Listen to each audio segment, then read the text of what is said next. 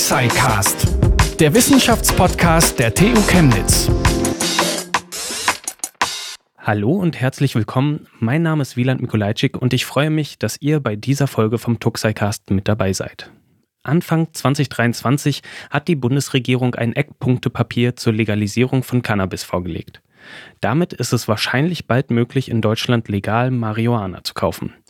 In einigen Teilen der Welt geht das schon, zum Beispiel in den US-Bundesstaaten Washington, New York und Kalifornien, aber auch zum Beispiel in Kanada. Dort zeigt sich, eine Legalisierung löst Probleme, bringt aber auch neue Probleme mit sich. Darum soll es in dieser Folge vom Tuxicast gehen. Wir werden darüber diskutieren, was die Bundesregierung vorhat, welche Problematik sie damit angeht und inwiefern der Vorschlag ein Fortschritt bedeutet. Dazu habe ich mir zwei Fachleute eingeladen. Zum einen ist mir Stefan Mühlich aus Chemnitz zugeschaltet. Er ist Lehrstuhlinhaber für klinische Psychologie und Psychotherapie an der TU Chemnitz und leitet die dortige psychotherapeutische Hochschulambulanz. Seit über 20 Jahren forscht er zu den Themen Sucht und Suchttherapie. Treue Tuxicast-Hörer erinnern sich wahrscheinlich an ihn, denn in der vierten Staffel hatten wir ihn schon einmal bei uns zu Gast und haben mit ihm über Cannabis gesprochen. Mein zweiter Gast ist Ingo Ilja Michels. Er war Drogenbeauftragter der Freien Hansestadt Bremen und leitete von 2000 bis 2017 den Arbeitsstab der Drogenbeauftragten der Bundesregierung. Momentan ist er am Institut für Suchtforschung an der Frankfurt University of Applied Science. Dort arbeitet er unter anderem daran, Universitäten in Zentralasien bei der Ausbildung von Sozialarbeitern zu unterstützen, die im Bereich der Drogenprävention arbeiten sollen. Herr Michels, Herr Mühlich, herzlich willkommen in Tuxicast. Hallo, schönen guten Tag. Guten Morgen. Mit der Veröffentlichung des Eckpunktepapiers gab es ja einen ziemlichen Medienrummel. Cannabis hatten alle gedacht, soll wahrscheinlich eher so in Läden verkauft werden und auf einmal sollte das nicht mehr so richtig kommen, sondern das Cannabis sollte in Social Clubs ausgegeben werden. Herr Michitz, können Sie mir kurz erklären, was diese Social Clubs eigentlich sind? Ja, also das war auch für alle anderen Beteiligten etwas überraschend, weil sich zeigte in dem, im letzten Jahr, wo das Eckpunktpapier verabschiedet wurde oder veröffentlicht wurde, dass es dann doch Bedenken gab, dass das möglicherweise Probleme gibt mit der EU-Kommission in Bezug auf die Durchsetzung dieser Idee. Die Idee war ja, dass man eben frei verkäuflich, also dass man lizenzierte Geschäfte äh, ermöglicht, in dem Cannabis verkauft werden kann. Und äh, das scheint oder schien zumindest mit dem EU-Recht zu kollidieren. Das ist noch nicht ganz geklärt, aber das war der Hintergrund, warum dann der Gesundheitsminister und die Drogenbeauftragte das verändert haben, die Zielrichtung gesagt haben, wir fangen erstmal an mit der Entkriminalisierung des Konsums. Konsum ist schon entkriminalisiert, aber des Verkaufs oder des, des Besitzes von Cannabis. Und das ist Teil dieses neuen Papiers, dieser neuen Überlegung. Und da geht es darum, dass man sagt, zunächst mal muss der Anbau erlaubt werden und ermöglicht werden. Und das soll geschehen in sogenannten Anbauvereinigungen, wie man die nennt. Der Begriff Cannabis Social Clubs, den gibt es eben schon länger. Vor allem in Spanien, also in Südspanien, Katalonien gibt es eine Reihe von diesen Clubs, aber auch in Belgien, obwohl sie dort illegal sind, und auch in Uruguay. Und die Grundidee dieser Einrichtung ist, ja, das soll eine Vereinigung sein von Menschen, die Cannabis selber anbauen und erzeugen sozusagen, die Pflanzen eben anbauen und dann eben die entsprechenden Cannabisblüten nutzen, um eben dort auch Cannabis später dann zu konsumieren. Und der Name Social Club sagt ja eben, dass das eigentlich, ja, wenn man so will, vergleichbar sein soll mit äh, Kneipen, wo man eben auch Alkohol konsumieren kann, also gesellige Orte, wo man sich zusammen, wo die, äh, sag ich mal, Leute, die eben gleiche Interessen haben oder ähnliche, sich treffen, gemeinsam eben Cannabis anbauen, aber auch konsumieren. Jetzt aber bei dem Vorschlag des Gesundheitsministers ist das ein bisschen eingeschränkter, zumindest in bisherigen Überlegungen dass eben dort nicht konsumiert werden soll oder darf, was ein bisschen widersprüchlich ist. Dieser Teil des Social, der sozialen Kooperation und Koordination, das soll eben erstmal wegfallen. Das wird aber noch diskutiert. Es gibt noch keinen Kabinettsentwurf und die Koalitionsfraktionäre, die sich also stark in den Koalitionsfraktionen für dieses Thema einsetzen, haben auch schon angekündigt, dass sie das ändern wollen, dass sie nicht der Meinung sind, dass der Konsum dort verboten werden soll. Aber es soll eben Vereine sein, nach deutschem Vereinsrecht, maximal 500 Mitglieder, was aber schon eine recht große Zahl ist. Die Idee ist also pro 10.000 Einwohner einer Stadt, das sind schon eine ganze Menge für Berlin beispielsweise einige hundert.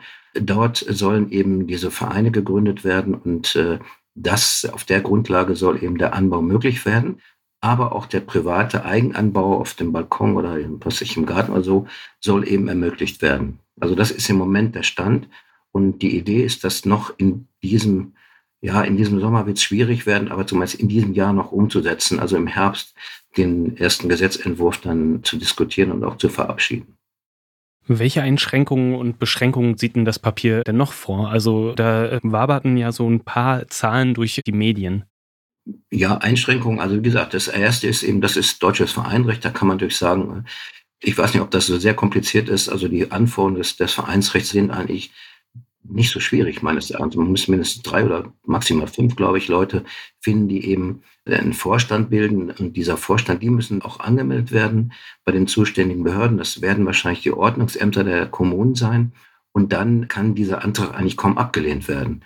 Also es muss aber so ein Antragsverfahren da sein. Diese Personen müssen benannt werden. Und es soll auch, das ist auch vorgesehen, eine Person benannt werden, die sich kümmern soll um das Thema Suchtprävention. Also da ist die Grundidee gewesen, wir sollen also in einer engen Kooperation mit Suchtberatungsstellen, Drogenberatungsstellen eine Person dort sein, die sich auskennt damit, die möglicherweise auch erkennt, wann haben Menschen, die dort diesen Club besuchen oder dort teilnehmen, möglicherweise Probleme, dass sie zu viel konsumieren, dass sie möglicherweise Abhängigkeit entwickelt haben und eigentlich Hilfe benötigen würden. Und für diesen Zweck soll jemand in diesem Verein tätig sein mit entsprechenden Kenntnissen, und einer engen Kooperation mit der Suchthilfe in der Kommune. Das ist so die Grundidee. Und ansonsten ist, wie gesagt, nur die Gesamtzahl auf 500 beschränkt. Aber weitere Auflagen kenne ich eigentlich nicht unbedingt. Es gibt so ein paar Überlegungen, dass man Leute, die eben schon eine Cannabisabhängigkeit haben, die oder die psychisch erkrankt sind und ähnliches, auch die sollen da möglicherweise ausgeschlossen werden davon. Aber das ist auch noch nicht endgültig so verabschiedet. Da gibt es durchaus eine breite Diskussion, dass das eigentlich nicht angemessen und nicht dem Vereinsrecht sozusagen entspricht. Aber auch dann die jetzigen Vereinsrecht müssen Mitglieder, die zumindest im Vereinsvorstand sein, ja, zumindest dürften die nicht vorbestraft sein oder ich weiß nicht, was sonst wie auf dem Kerbholz haben. Das äh, gibt es auch jetzt schon. Aber in dem Fall will man möglicherweise eben auch verhindern, dass Menschen, die eine Abhängigkeit oder eine andere psychiatrische Erkrankung haben, dort in diesem Verein tätig werden. Die Grundidee ist aber ansonsten, das sollen wirklich aktive Leute sein. Also die, man möchte nicht Gelegenheitskonsumenten da haben, sondern eigentlich Menschen, die jetzt schon Erfahrung haben und die Cannabis eben legal anbauen wollen und die da eben nicht weiter straflich verfolgt werden möchten.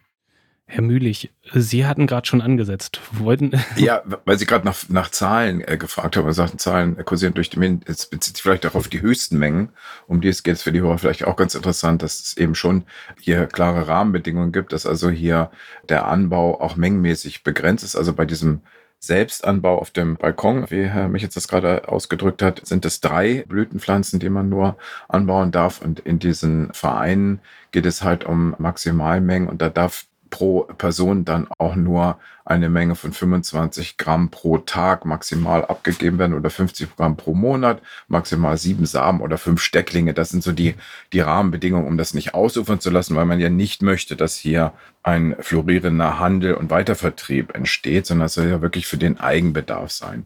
Und äh, 25 Gramm, um das für die nicht kundigen Hörer nochmal einzuordnen, der Durchschnittskonsum regelmäßiger Cannabiskonsumenten in der EU liegt bei einem Gramm täglich.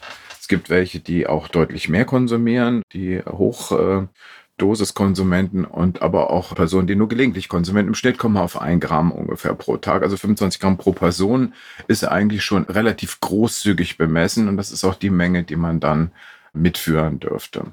Ist das eigentlich eine sinnvolle Ausrichtung für einen aufgeklärten Konsum oder sagen Sie, naja, 50 Gramm im Monat oder 25 Gramm am Tag, das ist schon ein ganz schönes Holz. Das ist eigentlich zu viel.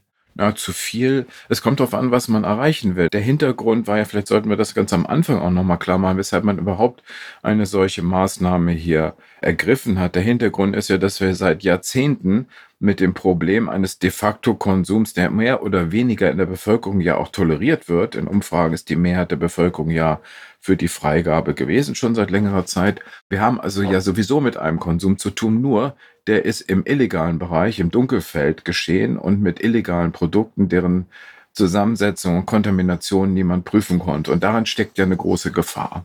Und die Umsetzung jetzt hier in einer solchen kontrollierten Freigabe, zunächst im ersten Schritt, dann hier auch im Rahmen dieser Vereine, soll ja eben genau dieses Dunkelfeld erhellen und die, die Problematik äh, kontrollierbarer machen. Und insofern sind diese Mengen sinnvoll, weil sonst würde es ja wie im Substitutionsversorgungssystem ja oft passiert, darauf hinauslaufen, dass hier eine Grundmenge legal konsumiert wird und die Konsumenten, die etwas mehr sowieso schon konsumieren, Dauerkonsumenten, dann den Rest dann doch auf dem Schwarzmarkt besorgen. Und das ist ja nicht sinnvoll. Deswegen hat man die Menge von vornherein, sage ich mal, etwas großzügiger angelegt. Die ist jetzt auch nicht so übertrieben groß. Das ist also richtige chronische Hochdosiskiffer, die kommen da vielleicht auch schnell an die Grenze.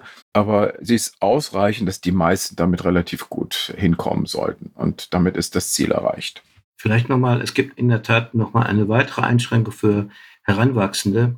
Da sagt man, also da soll sozusagen der Prozentanteil von THC in dem Cannabis nur maximal 10 Prozent betragen. Das, wie man das dann kontrollieren will, ist ein bisschen schwierig zu sagen, aber das ist sozusagen nochmal eine zusätzliche Schutzmaßnahme, um eben jemand, also die gerade Jugendliche konsumierende oder noch Heranwachsende eben, ja, die zu, ein bisschen besser zu schützen, so eine Abhängigkeit nicht zu entwickeln. Also das ist ein bisschen unklar, wie das dann konkret sein wird, aber das ist nochmal eingebaut worden, so als Vorsichtsmaßnahme. Und der zweite Punkt.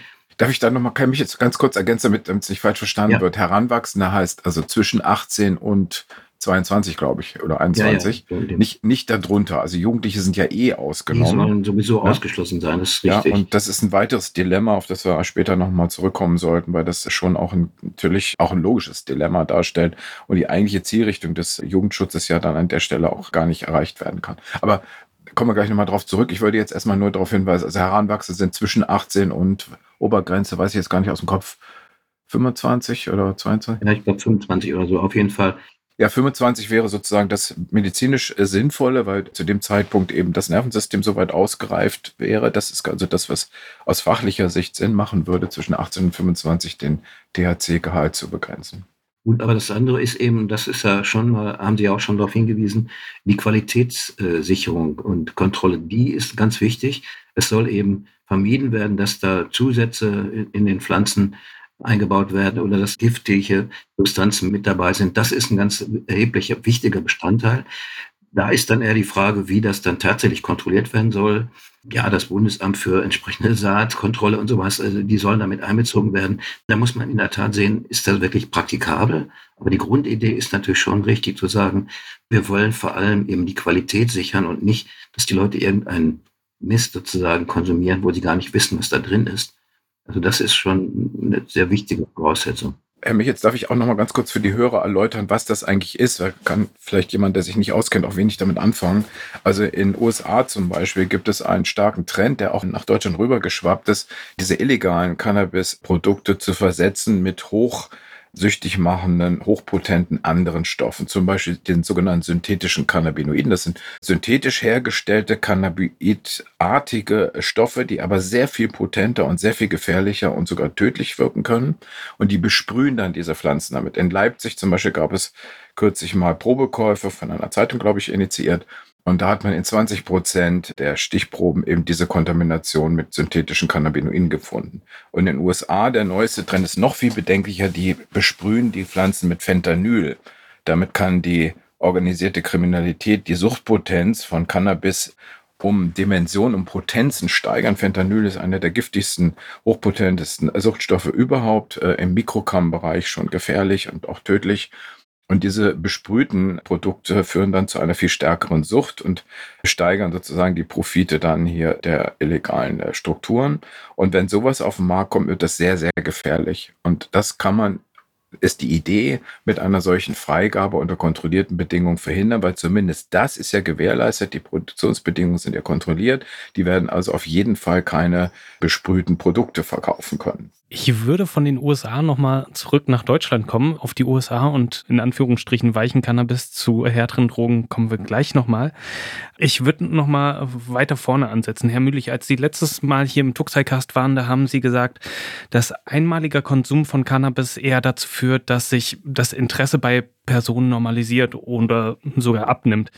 Es lässt sich also keine Verbindung finden, dass beim einmaligen Cannabiskonsum das Risiko, abhängig zu werden, zunimmt. Es ist so generell, wenn man über Suchtstoffe redet, ist einmaliger Konsum in den seltensten Fällen schon süchtig machen. Das gibt seltene Ausnahmen bei Crack oder Drogen, die sehr, sehr schnell im Gehirn anfluten und sehr schnell, also eine sehr kurze Pharmakodynamik haben, also schnell wieder die Wirkung nachlässt. Bei allen anderen Substanzen dauert das eine Weile. Und beim Cannabis, beim THC ist es so, dass die abhängige, also diese körperliche Gewöhnung sowieso nur ein Teil entwickelt. Das sind so auch gar nicht so viele, wie man denken würde. Das sind so vielleicht 16 bis maximal 20 Prozent, je nach THC-Gehalt, überhaupt über längere Zeit ein Abhängigkeitssyndrom entwickeln, körperlich.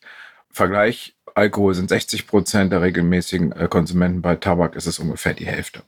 Und diese Abhängigkeitsentwicklung, die dauert dann schon längere Zeiträume. Also da muss man schon länger über, also länger heißt auch wirklich Monate mindestens konsumiert haben und auch sehr regelmäßig und in etwas höheren Dosierungen. Es ist auch interindividuell unterschiedlich. Jeder äh, hat eine andere Bereitschaft, abhängig zu werden, aber ganz so schnell und ganz so leicht geht das nicht. Und die Erfahrung zeigt ja, das haben wir auch beim Rauchen, dass nach diesem ersten Probierkonsum ein Großteil dann es wieder bleiben lässt, weil es eben doch nicht so die Freude bereitet oder die Erwartungen enttäuscht werden. Das ist beim Tabakrauchen so, das ist auch bei Cannabis, wenn man die Befragung sich anguckt.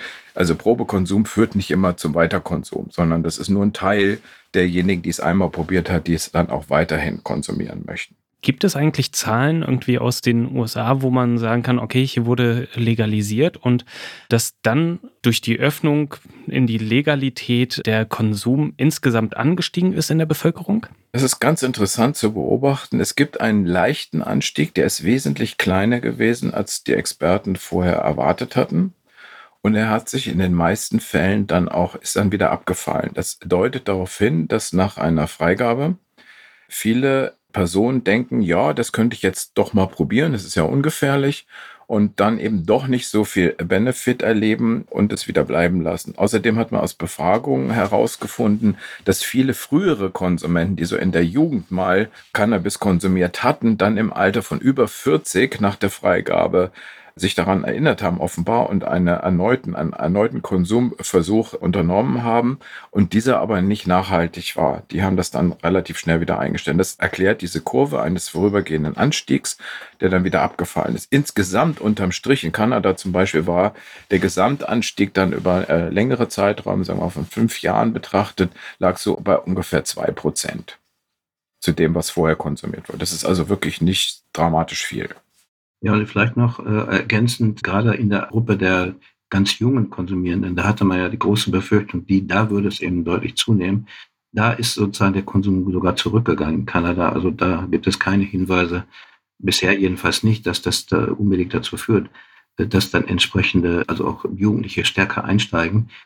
Umgekehrt hat man in Kanada gerade gesehen, aber auch in den USA dann und Uruguay, dass die Konsumierenden natürlich besser informiert sind, dass sie offen über den Konsum auch sprechen können. Das ist so das, was, was im Moment gerade auch in Deutschland das Schwierige ist, dass in den Schulen darüber nicht offen kommuniziert werden kann, beispielsweise oder in Jugendclubs.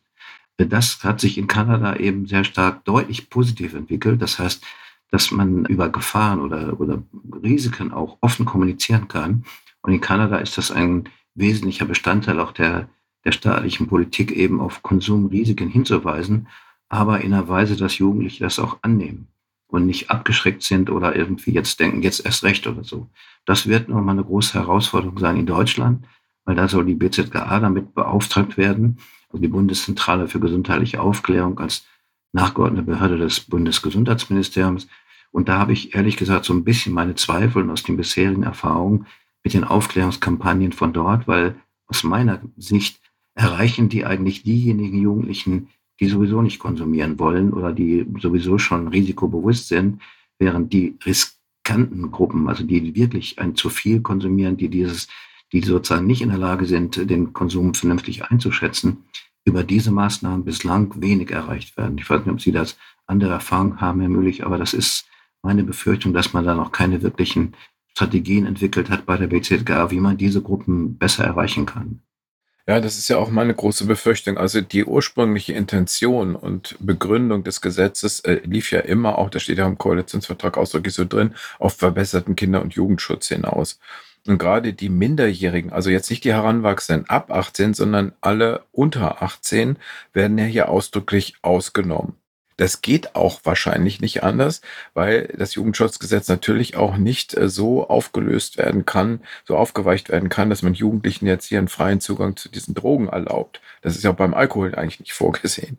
Also von daher ist es ein wirkliches Dilemma. Also man kann es nicht öffnen auf der einen Seite, aber wenn man es nicht öffnet, dann bleibt eben de facto ja nur der Schwarzmarkt und das Dunkelfeld für die Jugendlichen über. Das heißt, es wird dann zwangsläufig darauf hinauslaufen, dass ausgerechnet die hochvulnerable Hochrisikogruppe, die wir am schärfsten adressieren sollten mit solchen Gesetzesvorhaben und Veränderungen, gerade nicht erreicht werden können und dass gerade die weiterhin eben äh, sich mit illegalen und möglicherweise kontaminierten Produkten in unkontrolliertem Setting versorgen müssen und wahrscheinlich versorgen werden. Das ist ja, aber. Ja, das ist ein Dilemma. Auf der anderen Seite, da gibt es ja Überlegungen, wie, also, dass man sozusagen, und das finde ich sehr wichtig, dass es zumindest keine strafrechtliche Verfolgung geben soll. So auch bei diesen Jugendlichen nicht, sondern dann, hm, was weiß ich, will man eher erzieherische Maßnahmen äh, ähm, nutzen, wie, es gibt ja schon solche Programme, also Früherkennung von riskanten Drogenkonsum in einigen Bundesländern als Modell des Bundes auch entwickelt. Das wird aber in den Bundesländern sehr unterschiedlich gehandhabt. Äh, aber die Idee ist eben, wenn Jugendliche auffallen äh, mit Cannabiskonsum oder mit Cannabisbesitz, dass sie dort dann eben einen, ein Training, eine Schulung sozusagen mitmachen bei einer ähm, Therapie- oder Drogenberatungsstelle eher, um die, die Risiken besser einschätzen zu können. Also nicht als Bestrafung, sondern sozusagen als mhm. Förderung der Konsumkompetenz. Ja, ob das dann wirklich dann funktioniert, ist vielleicht nicht so einfach zu sagen, aber das ist die Grundidee. Ne? Ja, es ist auch wahrscheinlich die einzige Möglichkeit, die übrig bleibt. Insofern sehr zu unterstützen und sehr wichtig, was Sie sagen. Absolut ähm, muss man das dann forcieren. Das ist ja auch so vorgesehen, dass man den Präventionssektor dann entsprechend hochfahren muss und äh, dass man Jugendliche adressieren kann. Also in Sachsen haben wir da relativ gute Erfahrung eigentlich damit. Die Erreichbarkeit scheint doch auch zu funktionieren.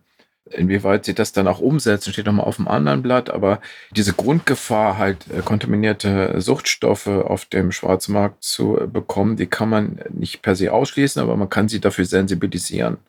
Eine andere Idee wäre, dass sie indirekt doch partizipieren und äh, dann diese freigegebenen Produkte dann von äh, volljährigen Personen an Jugendliche weitergegeben werden können. Das wird wahrscheinlich ja auch passieren, wenn wir ehrlich sind. Glaube ich auch, aber da ist, da muss man in der Tat gucken, dass die jetzige Idee oder der jetzige Entwurf des Gesetzes genau da auch strafrechtlich wieder äh, reinkretscht und das ist natürlich fatal. Ja, es ist ja eben auch die Frage, wie man denn damit umgeht. Also jeder weiß, das wird passieren. Ja. Ne, und wenn man das dann stark äh, strafverfolgungsmäßig verhindern würde, ist die Frage, ist das das, was wir wollen oder ist es eigentlich so indirekt schon erwünscht, im Grunde, äh, dass man eben auch die Jugendlichen lieber mit den legalen als mit den illegalen Produkten versorgen will und deshalb, sagen wir mal, strafrechtlich eher ein Auge zudrückt. Also ich spreche jetzt mal ein bisschen offener darüber. Also das darf man äh, offiziell natürlich nicht in ein Gesetzesvorhaben schreiben, aber in der konkreten Suchttherapie und in dem Umgang mit, mit Suchtproblemen ist das ja so ein ganz pragmatischer Aspekt, der natürlich diskutiert wird. Ja, und das wird ich meines Erachtens auch die Polizeiarbeit deutlich erleichtern, weil erstens, jetzt müssen sie ja auf jeden Fall Ermittlungsverfahren einleiten, egal ob die dann eingestellt werden oder nicht. Das wird dann wegfallen.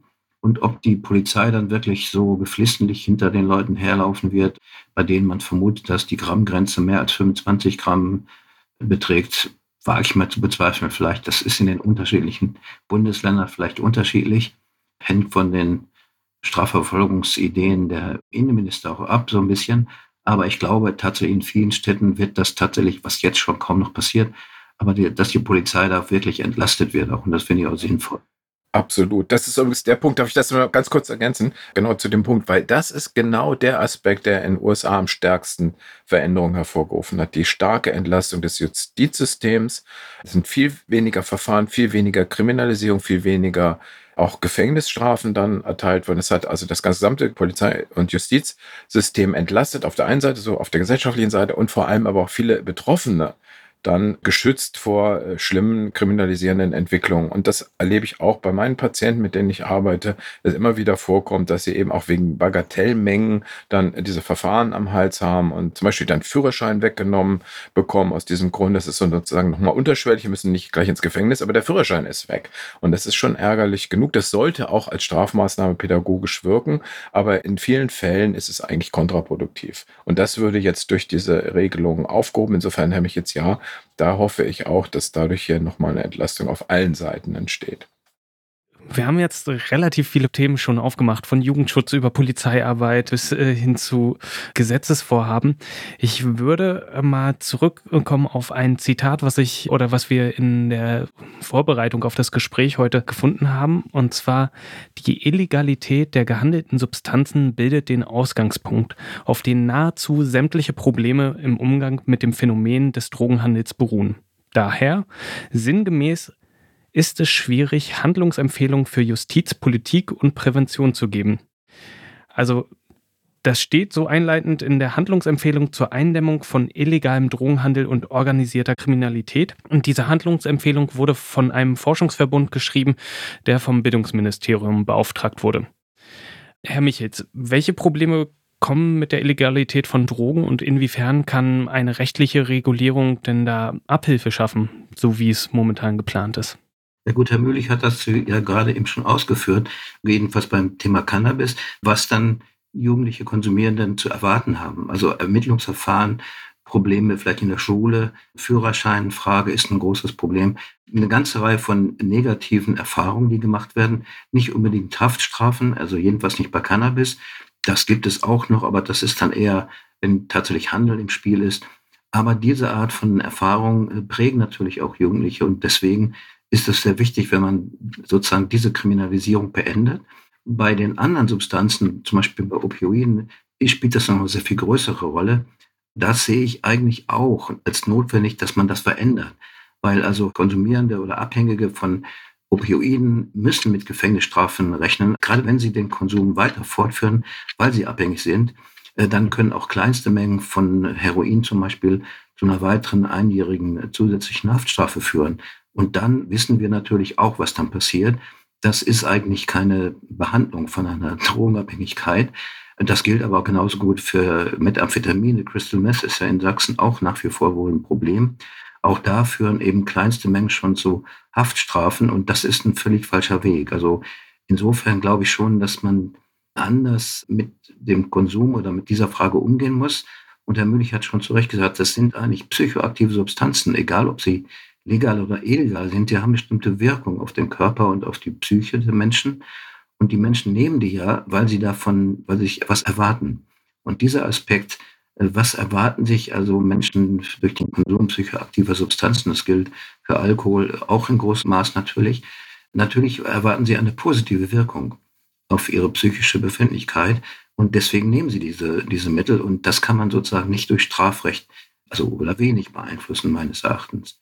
Zumal, wenn ich noch einen Ersatz ergänzen darf, Herr mich jetzt bei Haftstrafen haben wir ja da noch zusätzlich das Problem, das weiß auch kaum jemand, dass auch innerhalb des Strafvollzugssystems Drogen ja gang und gäbe sind. Wir haben also viele Patienten, die sogar erstmalig Kontakt bekommen in Kontext einer anderen Haftstrafe und wo man dann, wenn man mal genauer nachfragt, ich war hier auch mal bei unserem sächsischen Ministerium und habe mich da mal genauer erkundigt, erfährt, äh, dass das auch innerhalb der JVAs durchaus schon akzeptiert ist. Also da gibt es richtig drogenfreie Abteilungen, wo man sich extra einschreiben muss, um dahin zu kommen, weil das die Regel ist Drogenkonsum innerhalb der JVA und nur in besonderen Abteilungen wird dann freiwillig und wenn die Personen sich in ein spezielles Programm einschreiben, dann Drogenfreiheit garantiert. Das ist total paradox, wenn man das hört und vielen auch nicht bekannt, aber Drogenkonsum innerhalb äh, des äh, Haftsystems ist, wie gesagt, sehr verbreitet. Insofern sind diese Haftstrafen dann auch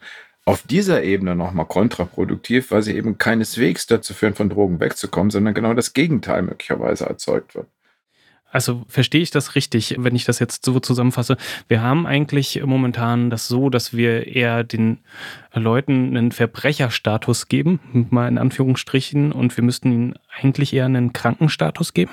Naja, es kommt darauf an. Also ich kann mich erinnern, als ich angefangen habe, also bei der ersten rot-grünen Regierung. Da wurde die Zuständigkeit des Drogenbeauftragten der Bundesregierung damals vom Innenministerium zum Gesundheitsministerium gelegt. Und da war Christa Nickels die erste Beauftragte, die ist Krankenschwester äh, von ihrem Hintergrund her und die hat in der Tat diese Position vertreten und deutlich gemacht, diese Menschen, gerade Heroinabhängige oder andere, abhängig von illegalen Drogen, das sind in der Regel Menschen, die brauchen Unterstützung, Hilfe und Behandlung und nicht Bestrafung. Und das war, insofern war dieser Krankheitsstatus damals schon sehr, sehr wichtig. Auch in anderen Ländern. Ich arbeite ja, wie gesagt, auch in Zentralasien, habe in China gearbeitet und gelebt. Und dort ist das noch sehr viel stärker verbreitet. Da sind das Aussätzige sozusagen äh, sozial abweichendes Verhalten, wenn man diese Substanzen nimmt. Und deswegen ist sozusagen dieser Krankheitsstatus schon wichtig, um einfach deutlich zu machen, die Menschen brauchen keine Strafverfolgung, sondern Behandlung. Allerdings bei Cannabis würde ich sagen, jetzt bei dieser Thematik, da geht es um Freizeitkonsum. Und da sollte man nicht mit dem Krankheitsstatus arbeiten. Genau. Bei Cannabis als Medizin ja. Ich meine, das habe ich im, ich war ja noch im Ministerium, als das Cannabis-Medizingesetz verabschiedet wurde. 2016, 2017 kam das in Kraft. Und das war eine ganz spannende Debatte, weil man lange Zeit auch von der Weltgesundheitsbehörde behauptet hat, Cannabis hat überhaupt keine therapeutische Wirkung.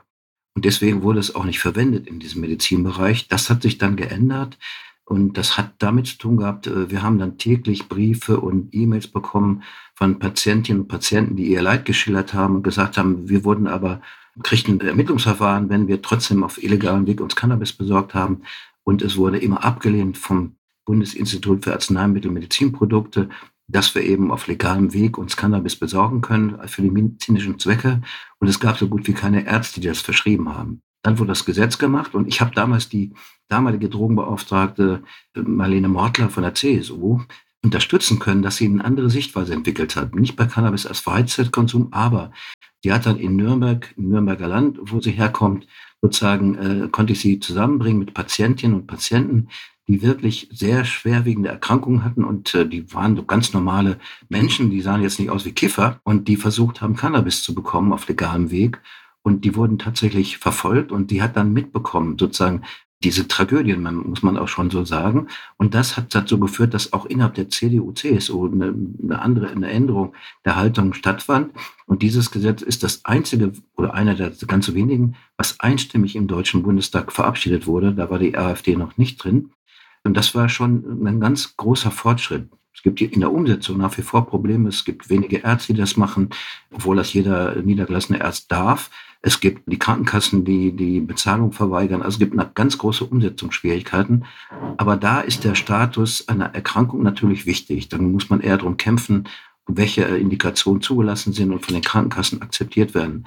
Bei Freizeitkonsum sollte man nicht damit arbeiten. Im Gegenteil, da sollte man deutlich machen, da geht es den Leuten tatsächlich um ja, Konsum, und positive Effekte, die man mit Cannabiskonsum erzielen will, genauso wie man das mit Ecstasy oder anderen Substanzen machen kann. Allerdings äh, mit eben durchaus dem Risiko, dass da auch Abhängigkeitsentwicklungen passieren können oder dass eben im Gegenteil diese Substanzen benutzt werden, um dahinterliegende, zugrunde liegende psychiatrische Erkrankungen also selbst zu behandeln. Das ist ja oft auch der Fall, auch bei Opioiden. Also das ist eine ganz andere Ebene, aber deswegen der Krankheitsstatus einerseits ja, aber jetzt für Cannabis als äh, Freizeitkonsum würde ich das nicht für sinnvoll halten.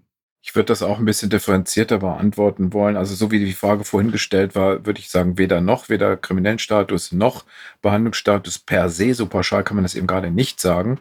Herr Michels hat es ja äh, gerade schon umschrieben. Ich versuche es aber noch mal ein bisschen pointierter auszudrücken. Man kann ganz klar unterscheiden zwischen Subgruppen von Konsumenten. Es gibt eben diese Teilgruppe der wirklich körperlich Abhängigen, die haben eine Suchterkrankung, auch bei Cannabis, die haben einen Krankenstatus, weil sie eben abhängig sind und aus dieser Abhängigkeit heraus auch dringend Hilfe brauchen. Dann gibt es eine weitere Gruppe, die etwas größer ist, die zwar keine Abhängigkeit körperlicher Art entwickelt, aber sehr problematischen Konsum, die also in irgendeiner Weise psychisch abhängig werden oder die Droge benutzen, um bestimmte Grundfunktionen wie zum Beispiel Einschlafen können aufrechtzuerhalten. Und die können dann ohne diese Droge zum Beispiel, glauben das zumindest, nicht mehr schlafen oder nicht mehr gut einschlafen. Und dann kriegt diese Droge eine problematische Funktion. Da würde ich als Psychotherapeut auch sagen, ist ein Behandlungsbedarf gegeben, auch unabhängig vom Abhängigkeitsstatus. Dann gibt es die dritte Gruppe, die eigentlich eine psychische Grunderkrankung hat, eine Störung hat und Drogen benutzt, um ihre Symptome zu lindern deren Behandlungsbedarf ist auf der anderen Ebene natürlich auch gegeben, nämlich äh, der Ebene, dass die psychische Störung behandelt werden muss. Und der Konsum ist quasi nur Ausdruck oder Folge dieser eigentlich anderweitigen, anderweitig verorteten Störung. Das sind so drei Gruppen, wo Behandlungsbedarf legitimierbar und begründet ist. Aber für die größere Gruppe derjenigen, für die das nicht zutrifft, was ich gerade gesagt habe, ist auch kein Krankenstatus angemessen. Das wäre eine Überpathologisierung von Menschen, die ein Rauscherlebnis suchen. Und dann äh, nach dem Maßstab müsste man auch alle alkoholtrinkenden Personen als krank bezeichnen und dann würde ein Sturm der Entrüstung losgehen. Es geht aber dennoch darum, also unabhängig jetzt von diesem Behandlungsaspekt, dass man Konsumenten, gerade Jugendliche, mit Präventionsangeboten und Aufklärung versorgen sollte, weil ja trotz alledem weder Alkohol noch THC unproblematisch toxisch sind, sondern durchaus gefährliche Stoffe, die Gesundheitsschäden und auch psychische Folgeschäden davontragen können oder auch verursachen können. Und insofern besteht zwar vielleicht bei dieser größeren Gruppe der Freizeitkonsumenten kein Bedarf nach Behandlung, weil die eben noch nicht krank sind, sehr wohl aber ein Bedarf nach forcierter Aufklärung und Prävention, damit sie einen richtigen Umgang damit lernen und eben nicht in das Risiko kommen, diese Folgeschäden für sich zu bekommen. Und äh, da muss man eben diesen Behandlungsaspekt, das ist in Deutschland die Heilkunde und den Präventionsaspekt auseinanderhalten. Aber das sollte schon auch für die meisten oder für alle Konsumenten verpflichtend umgesetzt werden. Und so war es ja eigentlich auch im Eckpunktepapier vorgesehen. Und das würde ich tatsächlich unterstützen, aber nicht krank machen. Wie kommen wir, ich hatte es vorhin schon angesprochen, zurück zu den USA. Wenn wir über den großen Teich gucken, dann und dort die Wissenschaftler fragen, dann war die Legalisierung nicht ganz so erfolgreich wie erhofft. Warum? Herr Mühlich? Ja, es kommt darauf an, was Sie jetzt als Erfolg ähm, ansehen. Also es haben sich Befürchtungen zu einem großen Teil nicht bewahrheitet. Einige Ziele sind erreicht worden, wie zum Beispiel, wie ich vorhin schon sagte, die Entlastung des Justizsystems, die Entlastung der User, der Konsumenten von Strafverfolgung. Und was nicht so durchschlagend erfolgreich war, ist den Schwarzmarkt auszutrocknen. Da hat man sich deutlich mehr versprochen. Und ein zweites Ziel ist auch nur halb erreicht worden, nämlich die Erhöhung von Steuereinnahmen. Das ist auch hinter den Erwartungen zurückgeblieben. Man hatte sich davon versprochen, eben durch die Freigabe mehr Steuern einzunehmen und davon wieder Präventions- und Behandlungsprogramme finanzieren zu können. Das ist ein wenig unter dem geblieben, was man sich erhofft hatte. Und das eigentliche Problem, wo Sie äh, sagen, Misserfolg, bezieht sich meines Erachtens auf die Verhinderung der illegalen Vertriebswege und des Schwarzmarktes. Und da hat sich in der Tat relativ wenig getan. Also der, der Schwarzmarkt existiert in den Ländern, die freigegeben haben, parallel weiterhin zum Hellfeld, also zum äh, legalen Markt. Und auch die Konsumenten, die vorher illegale Produkte konsumiert hatten, konsumieren weiterhin illegale Produkte interessanterweise und häufig auch im Mix, also teils, teils. Da war die Erwartung, dass die doch stärker umschwenken auf die legalisierten Produkte. Das hat aber andere Gründe, zum Beispiel Preisgestaltung. Also auf dem illegalen Markt wird dann, das ist klar, die illegale Strukturen, die reagieren in einem äh, marktwirtschaftlichen kapitalistischen System genau wie alle anderen durch Anpassung an diese Bedingungen. Das heißt, sie haben die Preise gesenkt, zum Beispiel. Oder sie haben die Droge attraktiver gemacht, indem sie anderen Stoffen beigemischt werden, Gummibärchen, äh, andere Produkte, die, achso, die gibt es sogar mittlerweile legal in einigen Bundesstaaten aber äh, die äh, suchtpotenten Beimischungen zum Beispiel, die erhöhen für einige Konsumenten den Anreizwert. In Wirklichkeit sind sie natürlich viel gefährlicher. Aber das, äh, so erklärt man sich, weshalb eben diese Austrocknung des Schwarzmarktes nicht so gelungen ist wie erhofft. Wobei ich vielleicht doch ergänzend sagen würde, ich sehe es ein bisschen positiver. Also es ist nicht, der Schwarzmarkt ist nicht verschwunden, das ist richtig, aber zumindest in Kanada und aber auch in Uruguay äh, konnte man in den USA unterschiedlich aber feststellen, die Konsumierenden, die das zumindest angeben, die also in Kanada werden die, äh, werden das jedes Jahr werden die auch äh, befragt über ihre Konsummuster und, und Veränderungen der Konsummuster und und da sagen fast 60 Prozent der Konsumierenden, sie beziehen ihr Cannabis eben aus diesen legalen Quellen. Also das ist durchaus, und das ist angestiegen in den letzten Jahren. Also man kann das nicht erwarten, dass es von heute auf morgen funktioniert, aber durchaus dieser Trend ist beobachtbar. Ne? Und das würde ich auch für Deutschland ja, vermuten, dass das so sein wird. Aber man wird den Schwarzmarkt nicht natürlich nicht von heute auf morgen da austrocknen können, in Anführungsstrichen, auch wenn das immer wieder versucht wird, als Zielsetzung zumindest äh, zu entwickeln. Die Steuerfrage, da haben Sie in der Tat recht, da hatte man sich mehr versprochen. Aber da wollte man, will man auch in Deutschland nicht das amerikanische Modell nutzen.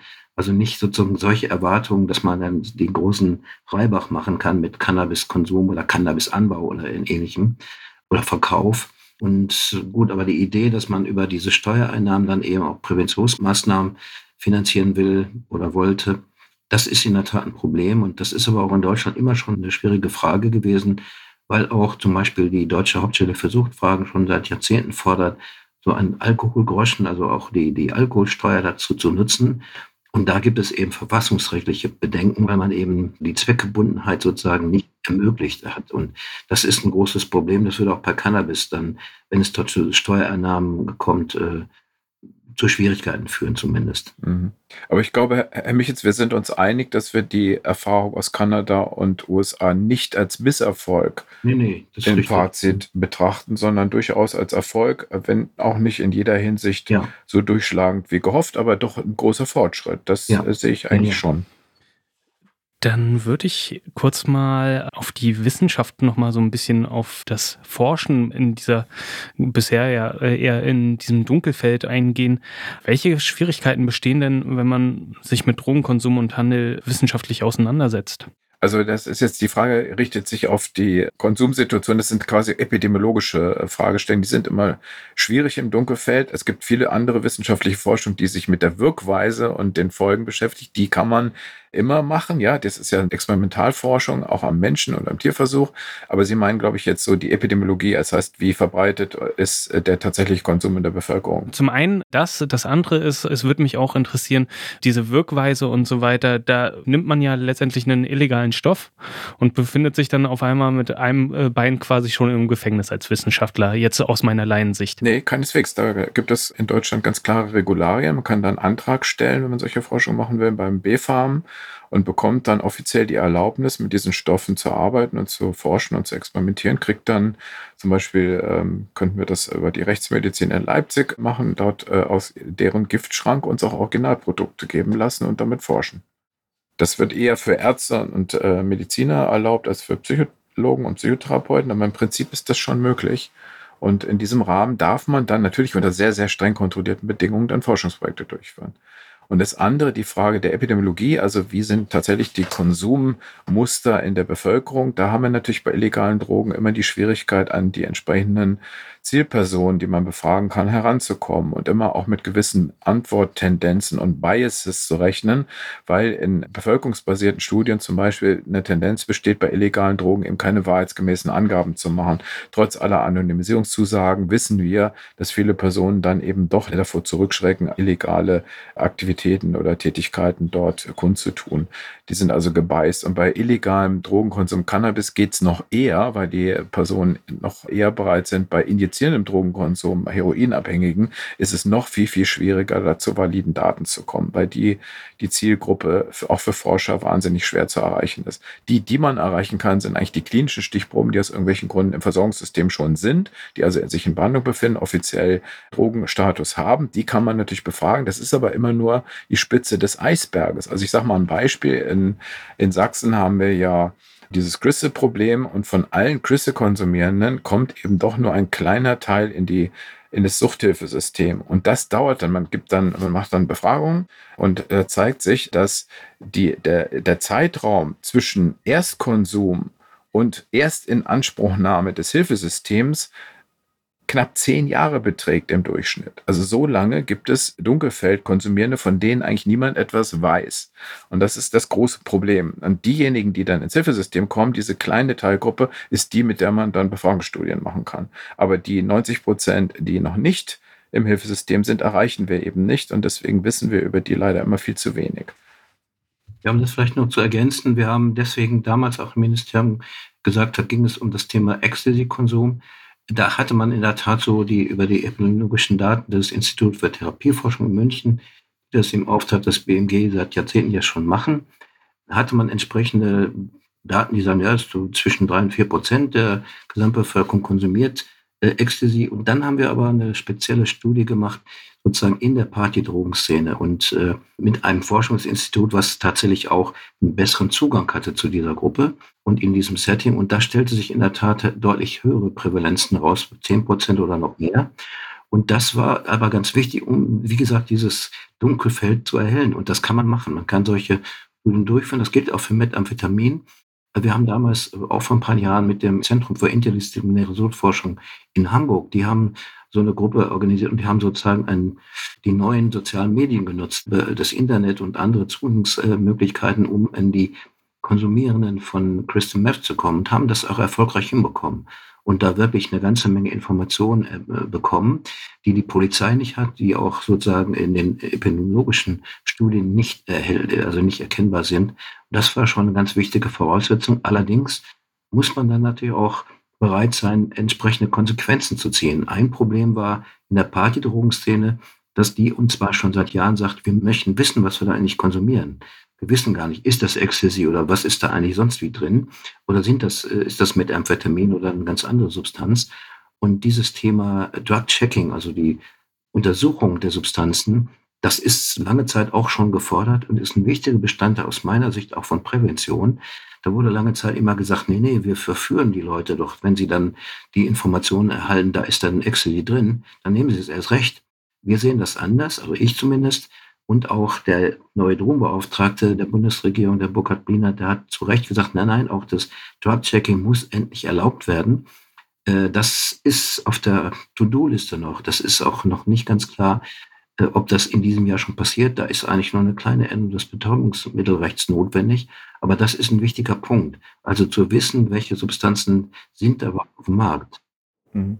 Ich möchte aber trotzdem mal auf den Punkt, äh, Ingo, mich jetzt hinweisen. Also äh, selbst bei diesen Studien, wo man ins Feld geht, haben wir keine Kenntnisse über die Grundgesamtheit. Das heißt, wir wissen nie, wie valide diese Aussagen sind für alle Konsumenten, weil wir die einfach nicht ermitteln können. Das ist immer eine Schätzung, die mehr oder weniger äh, gut funktionieren kann. Ich sage mal ein prägnantes Beispiel.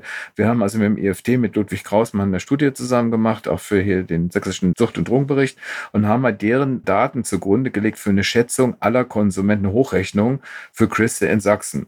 Und diese Schätzung war äh, ungefähr halb so hoch wie die bereits bekannten Konsumenten im Hellfeld. Ja, also das war total, verstehen Sie, das ist total paradoxe, widersprüchliche Befundlage. Also es kann nicht sein, es müssten ja viel, viel weniger im Hellfeld als im dunkel, geschätzten Dunkelfeld sein. Und die Schätzung aufgrund dieser Suchtsurvey-Befragung war um Dimension kleiner.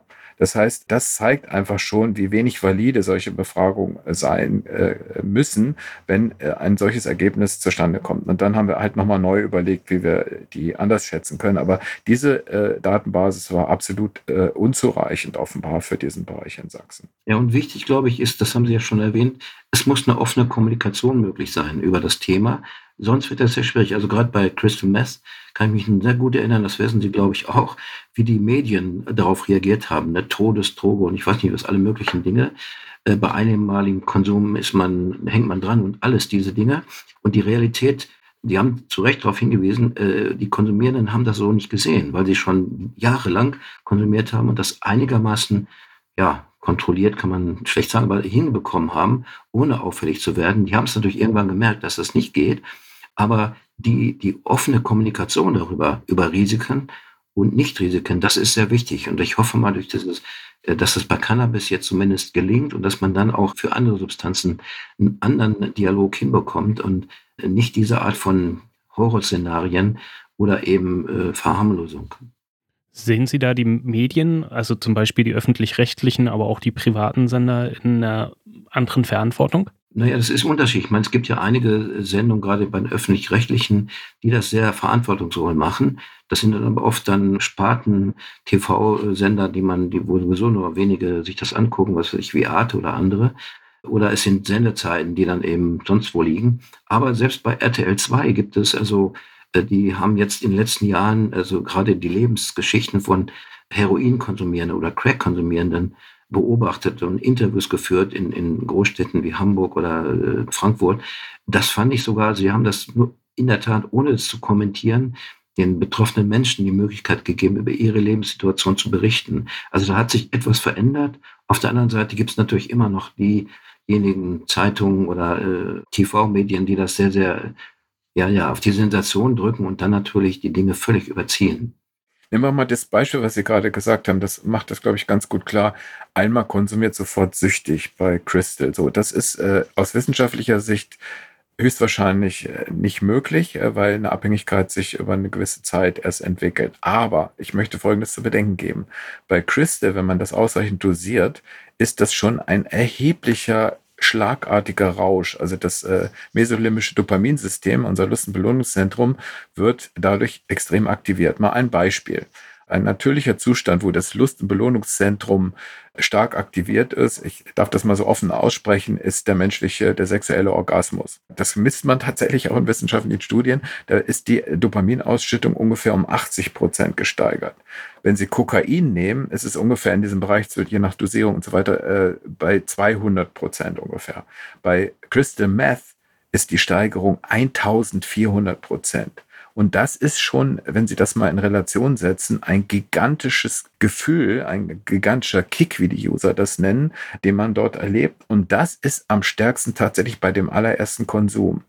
Also es gibt schon Patienten, die mir berichten, dass dieser allererste Konsum sie so triggert, so getriggert hat, dass sie dann immer wieder Lust darauf hatten. Das ist aber nicht das, was wir unter Abhängigkeit verstehen, sondern es ist eine psychische, ein Erlebnis und eine, ja, wenn Sie so wollen, psychische Sucht, die dann immer wieder dazu führt, das, das nochmal erleben zu wollen. Auch ein großes Problem natürlich, aber die Begriffe gehen halt in den Medien leider sehr durcheinander. Und wenn ein Experte sagt, eine Abhängigkeit kann so schnell nicht entstehen, dann ist das im Grunde richtig aber man muss dann dazu sagen, ja, aber der Erstkonsum kann schon einen so hohen Anreizwert mit sich bringen, dass dann in Folge dieser Konsum nicht mehr abgebrochen wird. Das kann schon passieren. Also man muss das immer so ein bisschen differenzierter beantworten, damit wir wissen, worüber wir hier eigentlich genau reden. Und das geht in den Medien oft durcheinander und unter und dann werden Dinge miteinander verwechselt oder Aussagen falsch interpretiert. Also es gäbe keine Gefahr beim Erstkonsum. Das kann man so eben auch nicht sagen, ja. Wir haben jetzt über die wissenschaftlichen Implikationen geredet und ich würde gerne noch mal so ein bisschen vorausschauen, äh, jetzt was wahrscheinlich kommen soll. Wir haben schon ein bisschen über die Social Clubs geredet, aber es gibt ja ein Zwei-Säulen-Modell. Was ist denn diese zweite Säule? Also Säule 1 waren ja diese Konsumvereine, die kann man überall gründen. Da gibt es jetzt keine Limitation, sondern nur die Limitation pro Verein nicht mehr als 500 Mitglieder, aber die würden jetzt sozusagen flächendeckend ermöglicht werden. Wohingegen Säule 2 heißt lizenzierte Geschäfte, da muss man nicht Mitglied werden, es sind keine Vereine, man muss nicht selber anbauen, sondern kann jeder als Konsument hin und kaufen, kriegt eine Beratung und das ist dann so ähnlich wie in Coffeeshops in, in den Niederlanden, nur wirklich richtig legal. In den Niederlanden ist es ja nur toleriert. Das ist so der wesentliche Unterschied. Und diese zweite Säule haben wir aber mit EU-Recht oder hat die Bundesregierung mit EU-Recht jetzt nicht so ohne weiteres in Übereinstimmung bringen können. Und insofern wird das erstmal nur exemplarisch in irgendeinem noch nicht definierten Modellregionen probiert und dann ausgewertet und dann möglicherweise später in die Fläche gegeben. Also Säule 1, Vereine, flächendeckend überall verfügbar. Säule 2, Modellprojekt, da kann man vielleicht Glück oder Pech haben, dann in der richtigen Region zu leben, aber das wird noch nicht flächendeckend verbreitet werden. Hey, mich jetzt vielleicht sind da eigentlich besser äh, drin als ich. Es ist ein bisschen unklar, wie die Modellregionen aussehen sollen, ob man zum Beispiel Großstädte vergleicht mit ländlichen Regionen oder ähnliches. Das ist leider noch, noch sehr, sehr, sehr offen. Aber was die Forschung anbetrifft, das will ich vielleicht noch ergänzen, da gibt es in der Tat eine sehr positive Entwicklung, dass nämlich alle, also die größeren Forschungsinstitute, die in dem Suchtbereich schon längere Zeit tätig sind in Deutschland, sich in dem Fall jetzt mal zusammengetan haben und eine ganze Reihe von Fragestellungen und Überlegungen, was denn erforscht werden sollte, diskutiert haben und gemeinsam eine gemeinsame Position dazu entwickelt haben, also dass sie nicht in Konkurrenz gegangen sind zueinander, wer kriegt das jetzt, diesen Auftrag, sondern gesagt haben, wir müssen das gemeinsam anpacken. Und das finde ich einen ganz wichtigen Fortschritt. Und ich hoffe, dass das Ministerium das auch so aufgreift und tatsächlich so ein Forschungskonsortium damit beauftragt. Äh, das Zweite ist in der Tat, dass es um evidenzbasierte Politik geht. Und das ist eine große Herausforderung, weil nach wie vor diese Debatte immer noch sehr ideologisiert ist. Und wir haben das schon gesehen. Modellprojekte werden schon von Bayern abgelehnt. Ich glaube, Sachsen wird wahrscheinlich die nächste Bundesland sein, die, die das verhindern wollen. Äh, die Bundesregierung geht davon aus, dass man das nicht verhindern kann. Das ist noch etwas unklar ob die Bundesländer da beteiligt werden müssen und ob sie tatsächlich Durchführung eines Modellvorhabens verhindern können. Ich glaube eigentlich nicht, dass das der Fall ist, aber das zeigt nach wie vor, diese Debatte ist noch sehr, sehr ideologisiert und ich würde mir wünschen tatsächlich, dass diese Ideologisierung zurückgefahren wird, dass man tatsächlich auch Wissenschaftler tatsächlich mal auch hört und ihnen die Möglichkeit gibt, dazu äh, sich zu positionieren. Das finde ich einen ganz großen Fortschritt. Ich hoffe, dass dieses Gesetz dazu beitragen kann. Und Herr Münch hat schon darauf hingewiesen, wenn man jetzt Bevölkerungsumfragen sich anguckt, dann hat sich das deutlich verändert in den letzten Jahren und auch dieses, dieses Modellvorhaben oder die Überlegung, solche Modelle zu probieren, äh, hat mittlerweile eine Mehrheit in der Bevölkerung beim Bevölkerungsumfragen gefunden. Also da hat sich was getan.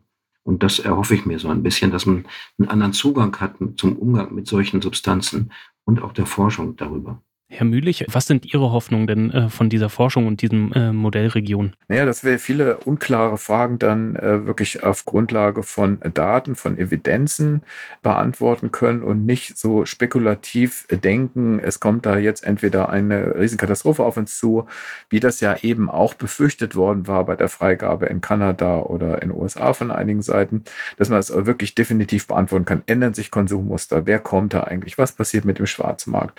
Wie viele Personen Personen machen Probierkonsum und lassen es dann wieder bleiben? Wie viele Personen kommen vielleicht zusätzlich dazu, zu denen, die bislang noch nicht konsumiert haben? Es ist ja die ja, Befürchtung, es werden mehr Leute konsumieren als vorher.